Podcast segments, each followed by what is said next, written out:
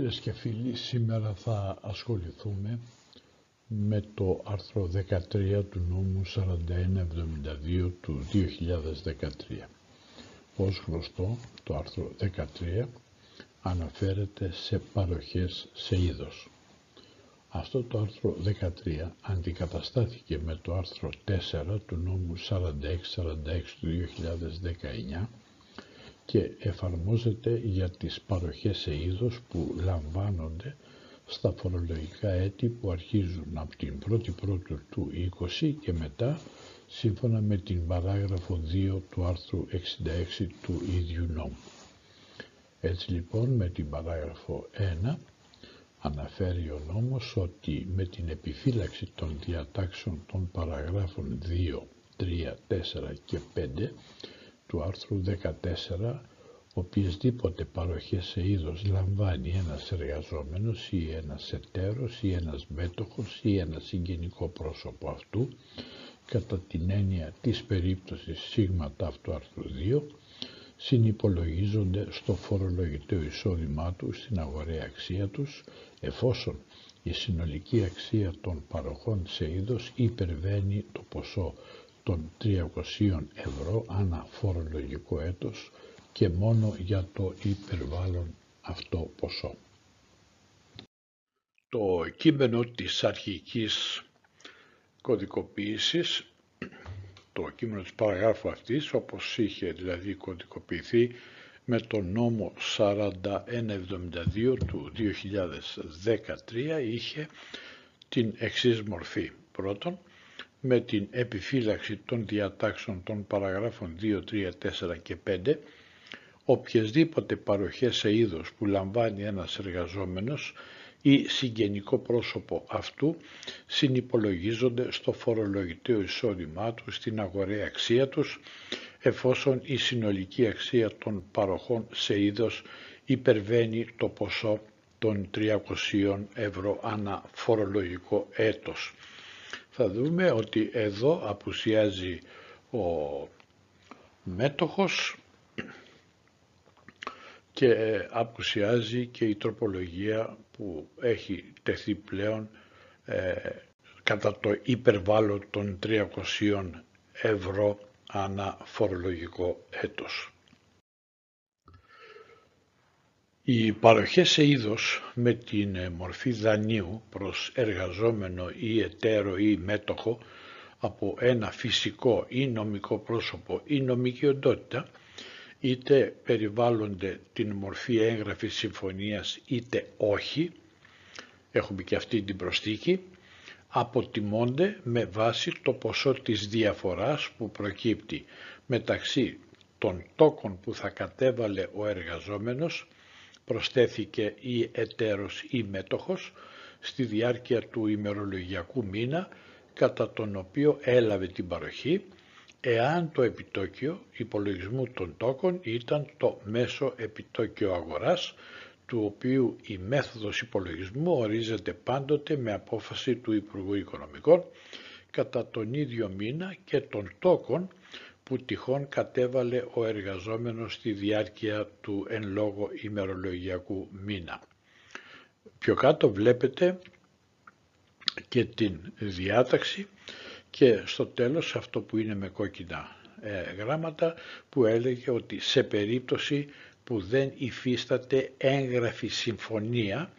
το σύνολο του αρχικού κεφαλαίου λογίζεται ως παροχή σε είδος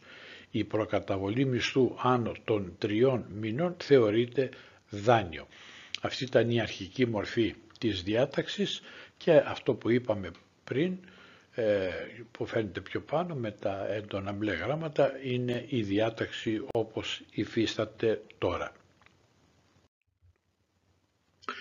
Η παράγραφος 3 ε, όπως την αναλύσαμε πριν μπήκε μετά την αντικατάσταση ολόκληρου του άρθρου 13 του νόμου 4172 του 2013 με το άρθρο 4 του νόμου 4646 του 2019 και εφαρμόζεται για τις παροχές σε είδος που λαμβάνονται στα φορολογικά έτη που αρχίζουν από την 1η Πρώτου του 2020 και μετά, σύμφωνα με την παράγραφο 2 του άρθρου 66 του ίδιου νόμου. Έτσι λοιπόν, καταργήθηκε από 1η Πρώτου του 2020 η διάταξη της παραγράφου 3 του άρθρου 13 του κώδικα φορολογίας εισοδήματος, του νόμου δηλαδή 4172 του 13, η οποία προέβλεπε ότι η προκαταβολή μισθού άνω των τριών μηνών θεωρούνταν δάνειο και το δάνειο είναι δάνειο και είτε υπάρχει έγγραφη συμφωνία είτε όχι όπως ο νόμος ορίζει. Εν προκειμένου από μελετητές των φορολογικών διατάξεων έχουν τεθεί κατά καιρούς συγκεκριμένα ερωτήματα και κυρίως ένα ερώτημα. Εάν με την κατάργηση αυτή, δηλαδή ότι οι προκαταβολές μισθών θεωρούνται δάνειο, μόνο όταν είναι πάνω από τρεις μισθούς, οι προκαταβολές μισθών που χορηγούνται από την 1η Πρώτου του 20 και μετά προς τους εργαζόμενους θα λογίζονται ή όχι ως αμοιβή σε είδος ανεξάρτητα σε πόσους μισθούς αναφέρονται και αν η τυχόν ωφέλεια από τον μη καταλογισμό τόκων ή καταλογισμό μικρότερων τόκων θα υπολογίζεται ως αμοιβή, ως αμοιβή σε είδος. Ένα ερώτημα που μπαίνει πλέον μετά τις καινούργιες διατάξεις. Ε, για βέβαια για το ερώτημα αυτό έχουν δει τα φώτα της δημοσιότητας και διάφορες θέσεις και συγκεκριμένα. Μία θέση είναι ότι αφού καταργήθηκε ρητή διάταξη που προέβλεπε ότι η προκαταβολή μισθού άνω των τριών μηνών θεωρείται δάνειο και δεν αναφέρθηκε κάτι συγκεκριμένο στον νόμο ότι πλέον οι προκαταβολές μισθών που χορηγούνται από 1η Πρώτου του 2020 και μετά προς τους εργαζόμενους οι προκαταβολές μισθών δεν θα θεωρούνται ως δάνειο. Η μία θέση είναι αυτή. Μια αντίθετη άποψη είναι ότι αφού η πρόταση αυτή καταργήθηκε, τότε όλες οι προκαταβολές μισθών θεωρούνται δάνειο ανεξαρτήτως εάν είναι κάτω ή πάνω των τριών μισθών. Εγώ πάντα έχω μία θέση που λέω ότι ο νομοθέτης ό,τι θέλει να πει το λέει. Έτσι προκειμένου θεωρώ και με τον νόμο 4172 του 13 και με τις αλλαγές και τις τροποποιήσεις που έχουν γίνει. Ό,τι θέλει να πει ο νομοθέτης το λέει. Να δούμε τώρα και την ερμηνεία της Ανεξάρτητης Αρχής Δημοσίων Εσόδων, η οποία πλέον είναι και η πλέον ειδική, η ΑΔΕ, για να ε, ερμηνεύσει τη διάταξη αυτή. Και τι μας λέει, ότι εάν το καταβαλλόμενο ποσό εξοφλείται με την παρακράτηση του συνόλου των επόμενων μισθών,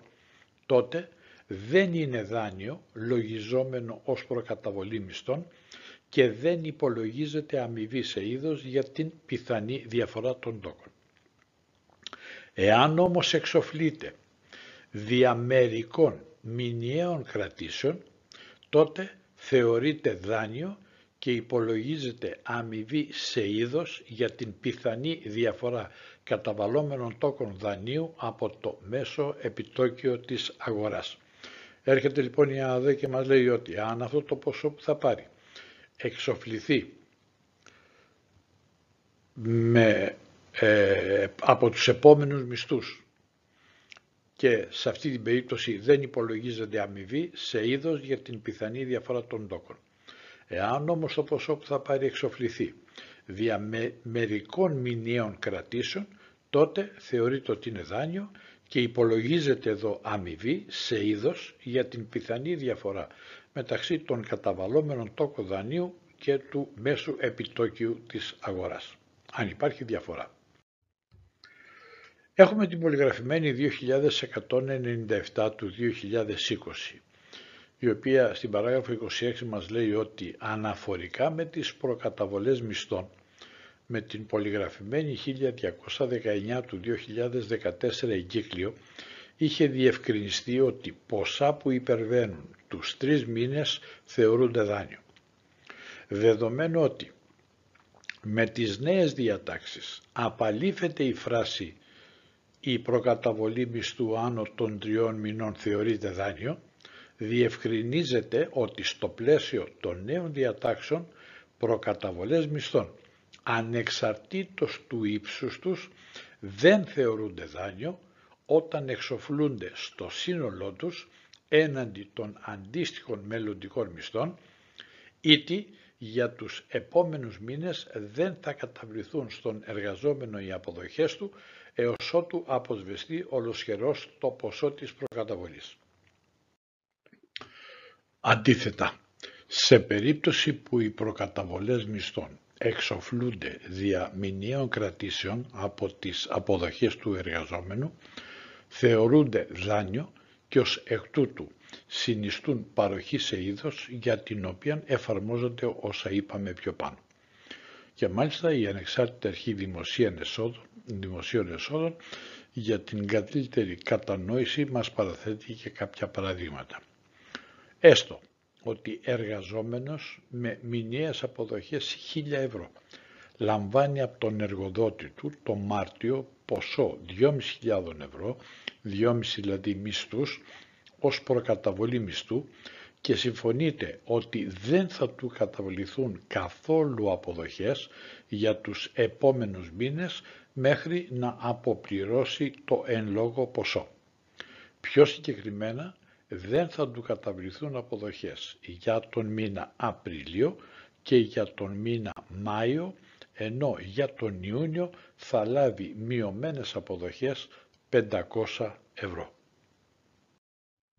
Στην προκειμένη λοιπόν περίπτωση μας λέει το συνολικό ποσό των 2.500 ευρώ δεν θεωρεί το δάνειο και ως εκ τούτου δεν συνιστά παροχή σε είδος καθώς δεν πραγματοποιείται εξόφληση διαμηνίων κρατήσεων λόγω του ότι ο εργαζόμενος λαμβάνει αποδοχές κατά τον τελευταίο μήνα, δηλαδή τον Ιούνιο, αφότου έχει αποσβεστεί ολοσχερός το οφειλόμενο ποσό. Για τις προκαταβολές μισθών που συνιστούν δάνειο, όπως κατά τα νοτέρα αναφέρει, ως μέσο επιτόκιο αγοράς για τον προσδιορισμό της διαφοράς των τόκων λαμβάνεται το χαμηλότερο από τα επιτόκια κάθε κατηγορίας δανείου, όπως αυτά ορίζονται από την Τράπεζα της Ελλάδος κατά τον μήνα χορήγησης προκαταβολής. Πολυγραφημένη η 1034 του 2014 απόφαση του Υπουργού των Οικονομικών. Αλλαγές που έχουν επέλθει με τις νέες διατάξεις και ισχύουν από την 1η Πρώτου του 2020. Εδώ, στην έννοια του φορολογούμενου, προσθέθηκε και ο εταίρος και ο μέτοχος, καθώς και τα συγγενικά πρόσωπα αυτών για όλες τις κατηγορίες παροχής σε είδος και όχι μόνο για τις κατηγορίες των παραγράφων 2 έως 5, όπως προβλεπόταν από τις προηγούμενες διατάξεις. Έτσι λοιπόν με την τροποποίηση της παραγράφου 1 του άρθρου 13 αποσαφηνίστηκε ότι το όριο του ποσού των 300 ευρώ θα είναι αφορολόγητο και κατά συνέπεια θα αφαιρείται από το σύνολο της παροχής σε είδος που θα λάβει ως εισόδημα ο φορολογικός. Επίσης καταργήθηκε η διάταξη σύμφωνα με την οποία απαραίτητη προϋπόθεση κατά την σύναψη δανείου ήταν να έχει γίνει έγγραφη συμφωνία όπου στην αντίθετη περίπτωση μη ύπαρξης δηλαδή έγγραφη συμφωνίας ο φορολογούμενος θα λάμβανε ως εισόδημα το σύνολο του δανείου. Επίσης διαγράφηκε και το εδάφιο σύμφωνα με την οποία προκαταβολή μισθού άνω των τριών μηνών θεωρείται δάνειο.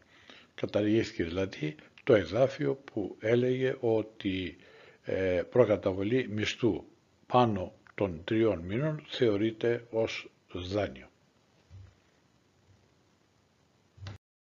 Φίλες και φίλοι, εάν σας άρεσε η σημερινή μας παρουσία, τότε μπορείτε να μας κάνετε μία εγγραφή και να μας ζητήσετε